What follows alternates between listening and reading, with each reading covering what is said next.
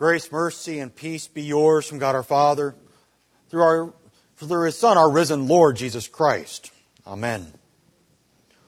The Word of God that calls for our attention this morning comes to us from the Gospel reading from John chapter 21, verse 3.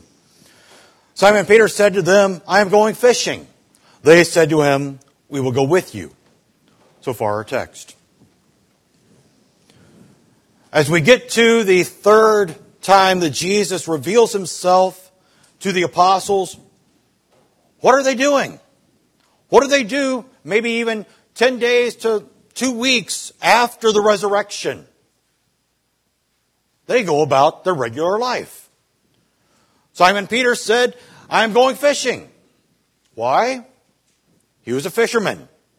That's what he knows. And they said to him, We will go with you. One of those great and wonderful questions we have.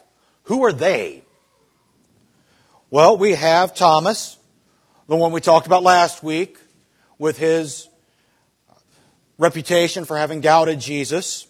We have Nathanael from Cana in Galilee, who said, Can anything good come out of Nazareth?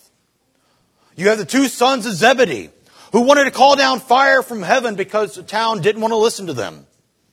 And then you have two others that John decides not to name.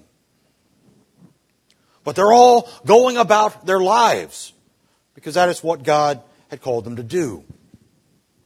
Now, in the church, God also gave the apostles, the prophets, the evangelists, the shepherds, and teachers to equip the saints for the work of ministry.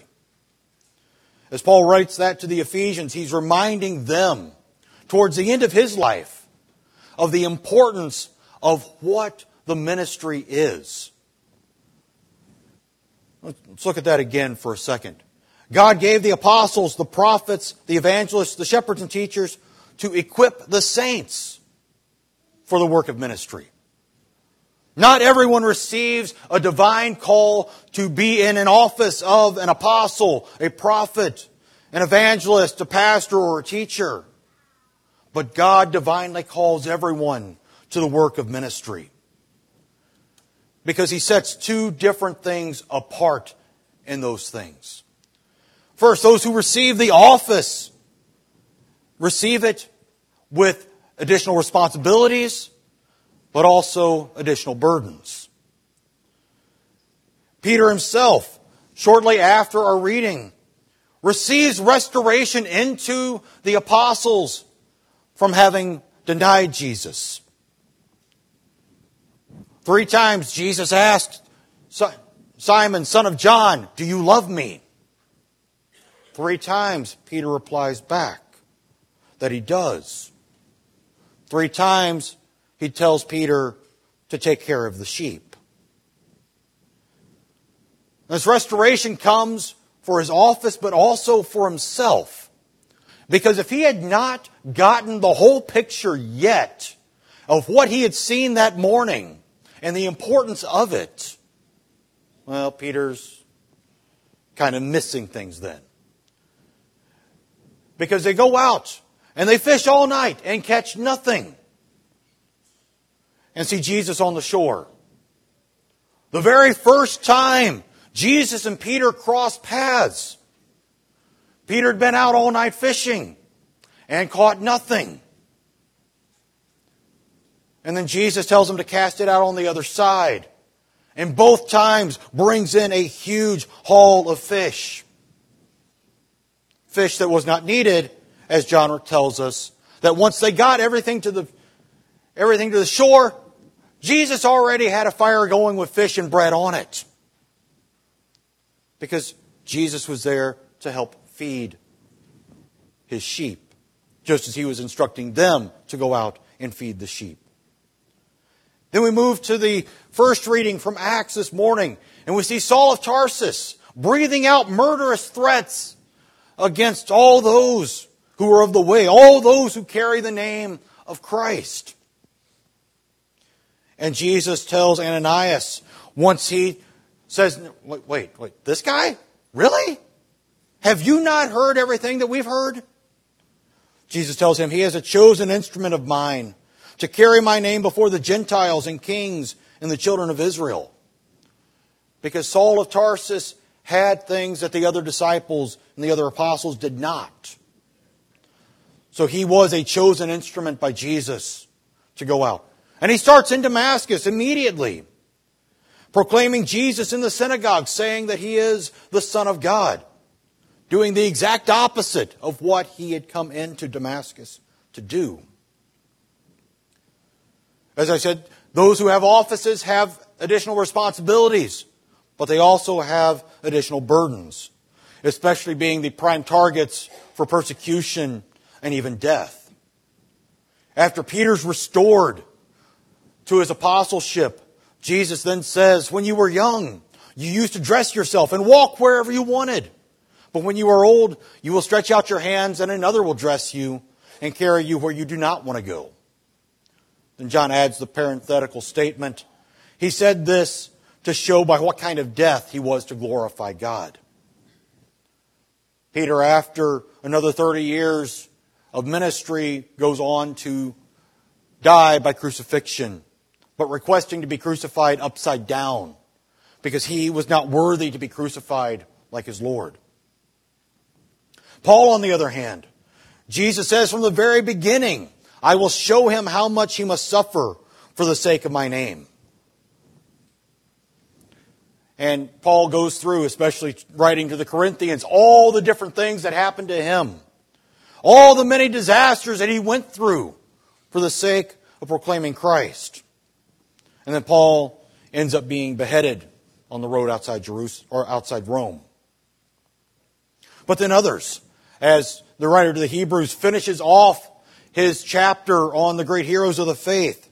Some were tortured, refusing to accept release, so that they might rise again to a better life. Others suffered mocking and flogging, even chains and imprisonment. They were stoned, they were sawn in two, they were killed with the sword. They went about in skins of sheep and goats, destitute, afflicted, mistreated. Why?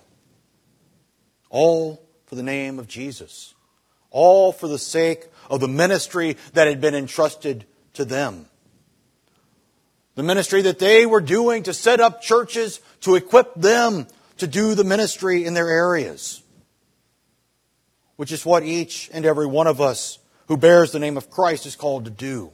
To minister to those God puts into our lives, whether they be family or friends or even just strangers that we happen to cross paths with. Because in Damascus, that morning that Saul goes in after three days of being blind. I'm sure the last thing Ananias thought he was going to have was a vision from God saying, Go talk to the absolute worst enemy of the church and baptize him. But Ananias says, Here I am, Lord. Regardless of what the assignment is, I'm here to go. Now, the one question we have with Paul in Damascus how is he going to know which ones are the people who follow the way? How is he going to find the Christians? Well, first, he's got the papers and the letters from the chief priest to the synagogues. He's going to the family and friends saying, okay, who do you know who has left the faith? Who do you know that has wandered off after this Jesus guy? So we can bring him back. And so they would say, you know, my brother so and so, or my cousin, or whatever. But also, he could see by the people following after Jesus, bearing their cross in their daily lives, doing exactly what he had called them to do, but still proclaiming Christ to their neighbors and to their friends. Why? Because that is the joy that Easter gives us. That joy of having not just the cross that we have to bear,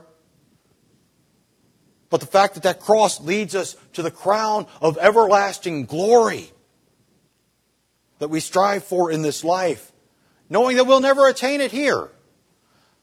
But for most of us, if Jesus does not come back first, we will have to go through death in the grave to achieve it. So then we sang just a few moments ago, then let us follow Christ our Lord and take the cross appointed and firmly clinging to his word, and suffering be undaunted. To be like Peter and Paul and James and John and Thomas and Nathaniel and all the others who were going about their lives, but still going about the work of the ministry of the gospel. As Peter would say, I'm sure as James and John would also say, go fish. Because they were called to be fishers of men, and so are we. Going as we go, making disciples of all nations in the gospel. Amen.